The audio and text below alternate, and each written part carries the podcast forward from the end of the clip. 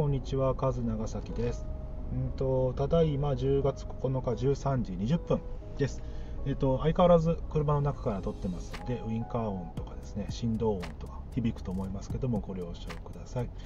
今日はですね、え読書について話をしたいと思います。というのも、今ですね、本屋さんに行った帰り道 なんですね。で相変わらず本買ってきまして、でその帰り道です。うんと自分はですね、えー読書が趣味というかですね、えーまあ、いつでも何かの本を読んでるかなっていうところで大体月に10冊ちょっとぐらいかな読んでます、まあ、趣味といえば趣味ですね。はい。でと読書のことに話読書のことを話そうと思った時にうんとなんで自分が本を好きになったのかなとかこんなんでこんなに読んでるのかななんていうことをですね考えたんですけども、まあ、ターニングポイントとしてはですね大きく2つあったかなって思います、まあ、1つ目はですね、えー自分親が共働きだったんですね。で、えーと祖父祖母に育てられているような感じだったんですけども、まあ、親がですねあの、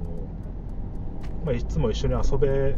なくてかわいそうだと思ったのかよくわかんないんですけどいろんな本を買ってくれてました。あの例えばその月に5冊ずつ出るなんか、えー昔話の本っていうのかな、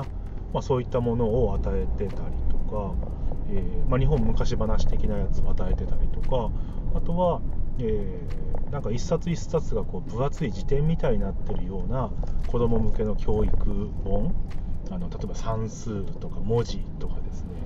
え理科とかなんかの秘密みたいなそういうものが結構家にあったで、まあ、そういったものはあの共働き親がしててでかつですね、まあ、祖父祖母も結構農業だとかその辺をしてたのであんまりですね構ってもらえなかったことがあったんで結構家では一人、えー本を読んでたことが多かったかなというふうに思います。だからこの幼少期の体験っていうのが、えー自分のその読書に対してのなんでしょうね、えー読書めんどくさいな本読むめんどくさいなっていう思いを消し去ってくれたっていうのが一つ、えーそこで考えられます、うん、だからそこが、あのー今でもその習慣がついてるっていうのは、まあ、非常にありがたいなということで、まあ親に感謝するとこなんだろうなというふうに思ってます。で2つ目のターニングポイントが、えー、と中学生ぐらいの時かな、まあ、中2中1中2ぐらいかな。あのまあその頃あの漫画ばっかり読んでたんだけれども、まあ、活字の方を読むきっかけになった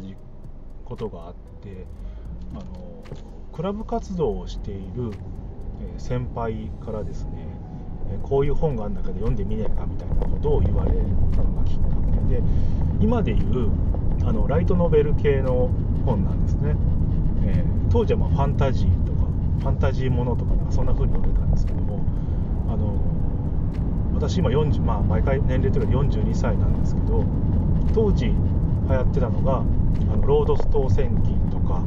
えーそれからソードワールドとかあとは、えー、となんだっけ？あスレイヤーズか、まあ、そういったものがですね流行ってましたんで、まあ、それを中心にですねいろいろ読んでいたというところですね。あなんか懐かしいなドラゴンマガジンとかそういうのもありましたね、まあ、そんなのをですね読んでたんですけどあのうーんまあまあそういうの面白いねなんて言ってたんだけど、まあ、その時ちょうどですね中学2年生ぐらいかな？2年生から3年生にかけてのところであの、まあ、2年生ぐらいかな？あの、まあ、クラスの中でうまく馴染めなくてですね私がですね、えーまあ省けというかはみごというかうんま、いじめられるというか、ま、そういうことがあって、まあ、ちょっとだ学校に行ったり行かなかったりしてた時期があったんですよ。でその時やっぱり一人でいると苦しいなあなんていうふうに思ってた時に、えー、と助けられたというか自分の居場所がここにあるんだって思ったのがやっぱり本の中だったんですね。あの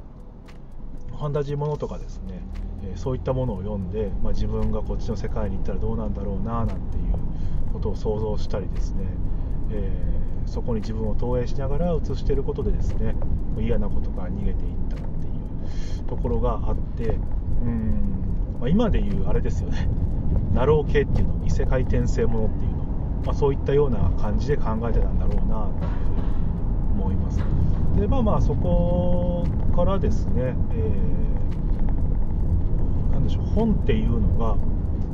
誰かの逃げ場所になるというか新しい世界がそこにあると,、えーと、紙と文字しかそこにはないんだけれどもその文字を読むことでうんと新しい世界を開くことができる扉になってると、うん、そういうことを感じたんだろうなと思います。あの今でこそねそういうファンタジーものとかは読まないんだけれどもやっぱりそのいろんな本を読む時に自分はいつでも変われるんだとかですね、新しい考え方がそこにあるっていうことをですね、えー、素直にこう受け入れることができるんですよ。まあ、それっていうのがやっぱその中学生の時に読み漁ってた、えー、本、まあ、ファンタジー系の本と、えー、それから、うんと、その時ね、え、ちょっといじめられてた自分っていうところを重ねてと、まあ、その辺があったからこそ、ま、今も本を読んでそれをえ自分の中に吸収してアウトプット出せてるのかななんていうふうに、えー、前向きにね捉えていきたいなというふうに考えてるんで、まあ、そこがあの自分の読書人生の中のターニングポイントの2つ目かなって思います。うんまあ、そこ、うん、その2つとね、まあ、多分根っから持ってる、えー、ちょっとだけ持ってるサブカルチャー好きとかね、お笑い好きとか漫画好きとか創作物が好きとか、まあ、そういったことが関連してですね今でもずっと本を読んでるんじゃないかななんていうふうに思っています。うんとそうですね、うん、で今はもうまあ40歳超えてあそう40前39か3年前からあ違うか3年半前か。3年半前からあのどんな本読んだかなっていうのを読書記録をつけ始めたんですよ。あの読書メーターっていうアプリを使って、えー、記録をしているんですけどもあの年間でだいたい120 120いかないか。100冊から110冊ぐらいですね読んでって、うんとまあ、中にはもちろんつまんなかった本もあるんだけども、まあ、よく読んだなっていうふうに思います。でも内容覚えてるんってほんの一握りの本だけなんですね。うん、いらないのはどんどんどんどんメルカリ出したりとか捨てたりとかしてますけどあの本でも音楽でもお笑いでも何でもそうだと思うんですけどねやっぱり数を当たったりと自分に合ってるものとか自分が好きなものっていうのは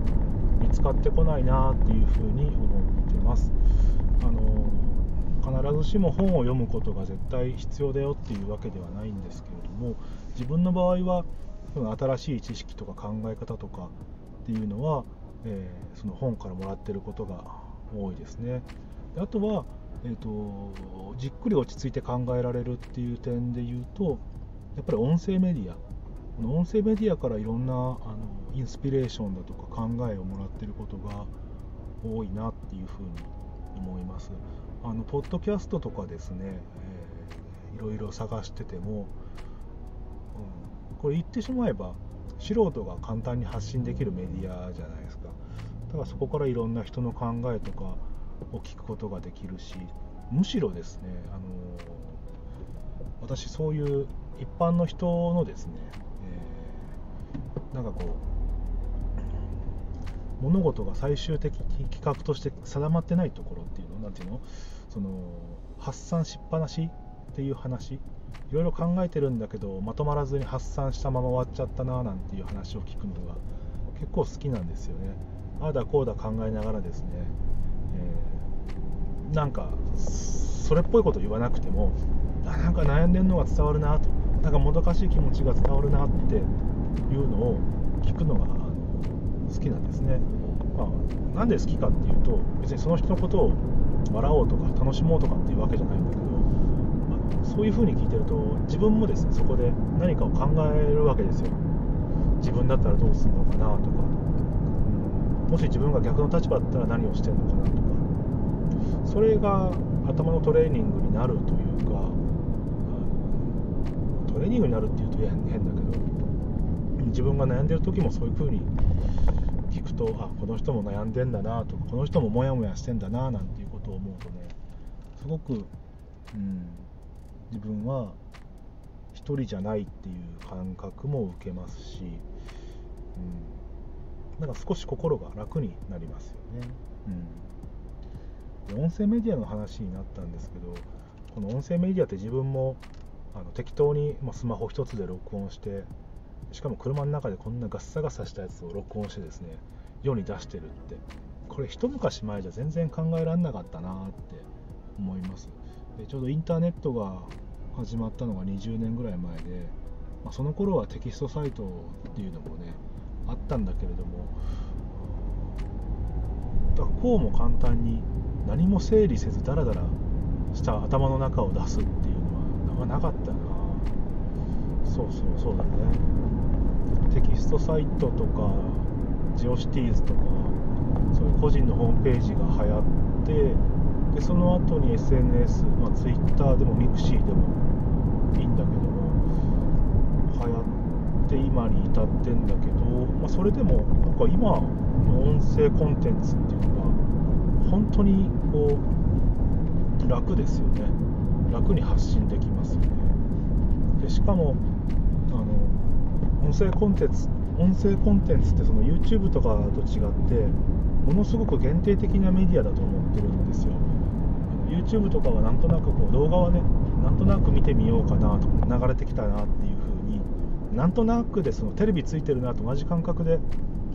発信というかこの受け取るケースが多いんだけれども音声って、まあ、ラジオもそうだしこういう、えー、スタンド FM とかポッドキャストもそうなんだこの人のことを聞いてみようっていう取っかかりがめちゃくちゃこうちっちゃいようなメディアだなと思って。だからこそ、うん、聞いてる人との距離リスナーと発信者の距離っていうのがものすごく近いしでしかもそのなんだろうな距離が近いのとやっぱり一緒に参加できたりとかするんですごく楽しいメディアだなっていうふうに思ってます。あのその分ですねマネタイズっていう点ではめちゃくちゃ難しいんだろうなっていうふうに思います。あの音声メディア1本であのマネタイズできてる人ってそんなにいないんじゃないかな。その音声を通じて自分の本業に人を集客するとかそういったことはあるんでしょうけどこの音声メディア1本でそこから何か収益を得ているっていうとそんなにいないんだろうなって思います。あの最近ですね自分が好きでよく聞いてるポッドキャストにあのニュースコネクトっていうのがありましてでそこの樋口さんっていうパーソナリティの方がですねあのようやくですね半年1年ぐらい続けた1日5分のニュース配信番組にですね、えいわゆるサポーターを募集しますっていうことで、まあ、500円だか1000円だかっていうのを募集してきますってやり始めたんですけどもやっぱりこれ、ね、そういうメンバーシップ型のことをして500円取ったって100人いて5万円5000人いて50万だから1000人集めて10万円か。違うな。違う違う違う違う違う。100人で5万円だから1000人で50万円か。ですね。1000人で50万円の売り上げが入ってくる、うん、なんか YouTube のチャンネル登録者とはわけが違いますからね。それでそれだけお金取っていいよって言ってるわけだから。うん。すごく難しいメディアだなっていうふうに思います。ただなんかこういう音声メディアっていいですよね。私やっぱり好きですね。何かを発信するのにちょっとこう録音して発信できるっていうのもいいし。さっきも言ったけど距離がものすごく人との距離が近いっていうのもすごくいいなって思います、自分があのー、さっきねあのいじめられてたって話があってでそこから本が救ってくれたみたいな話をしてたんだけど、まあ、本ともう一つですねやっぱり深夜ラジオっていうのがあのすごく救ってくれたというかこんなバカみたいな感じなアホみたいなことを言ってても大丈夫なんだとか、うん、それこそその深夜ラジオ好きの人ってあのこれ偏見だよ。偏見なんだけどどっちかっていうとちょっとこうあのネクラというかですねクラスの中で一線級を張ってない人たちっていうのが多いような気がしてます。でそういう人たちが集まってるんだけどでもものすごく面白いことをあの考えて言ってるわけですよねリスナーの方とかって、うん、そういうのを聞いててやっぱり自分も、うん、頑張んなきゃなとか楽しいなということで作ってくれたっていう思いはありますね、懐かしいな。なんか当時は本当に北朝鮮のですねハングル語？韓国語？朝鮮語？をですねえーと、混じりながらですねトークの電波をキャッチして AM ラジオの「オールナイトニッポン」とかそういうのを聞いてたなっていう思い出があります。うん。まあこれ前も話したな。先週も話したかなって思いますけどそんな感じで、えー、ラジオ本とラジオに、えー、救われた学生時代特に中学生時代だったなって思います、うん、やっぱり日常が忙しくなってくるとラジオって聞かなくなってくるなって思うんだけど、まあ、今でこそ時間に余裕ができたというか、うん、したんでまた好きなラジオだけは聞いてこようかなと思ってますんで、まあ、これからもですね、えー、本それから、え、音声メディアっていうのは、え、引き続きいろいろと聞いていって、え自分の人生の糧になるようにしていきたいなというふうに感じています。はい。じゃあ今日はそんなところかな。もうすぐ家に着くんで。はい。それじゃあまたね。バイバーイ。